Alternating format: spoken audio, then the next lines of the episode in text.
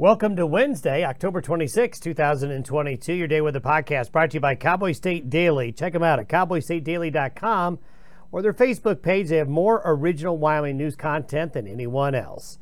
As we take a look at the second half of this week, here we are on Hump Day Wednesday. We've got a disorganized weather system coming through the region.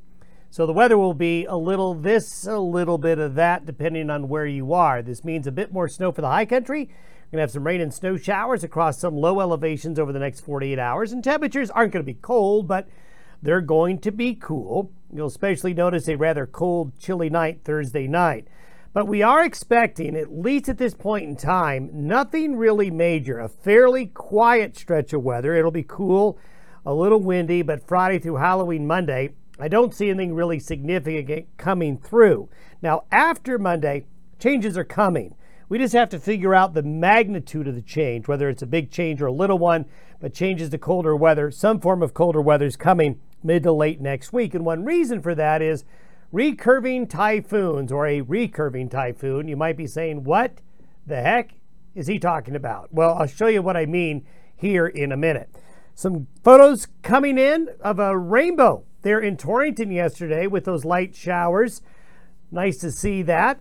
Also, up in the Bighorn Mountains, there were some showers around yesterday. And here's a great shot of a snow shower along the east slopes of the Bighorn Mountains.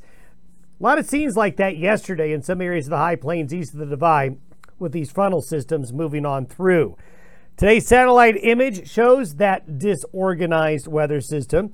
You see an area of cloudiness and moisture right here. There's some western slope rain and snow this morning, and then the other piece of this trough is still back here. So we've got a little low here, a little low here. It's just not well put together. But you can see all the cloudiness.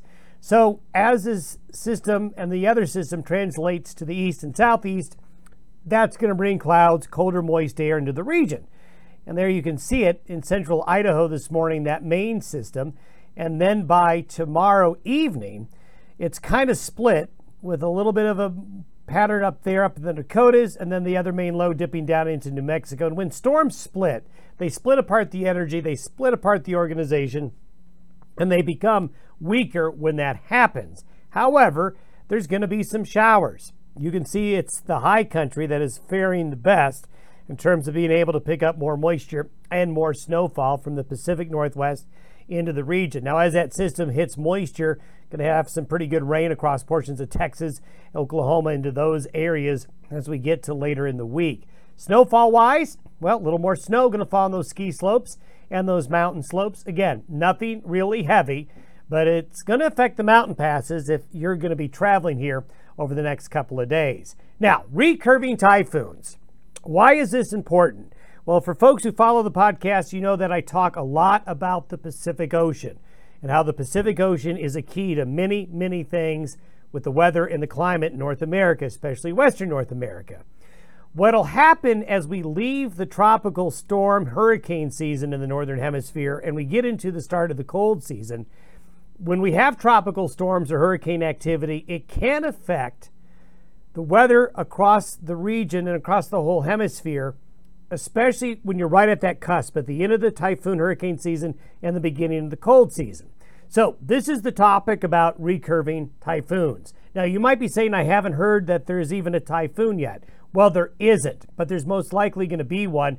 Here's the 48 hour probability of the formation of a typhoon right there in the southwest Pacific.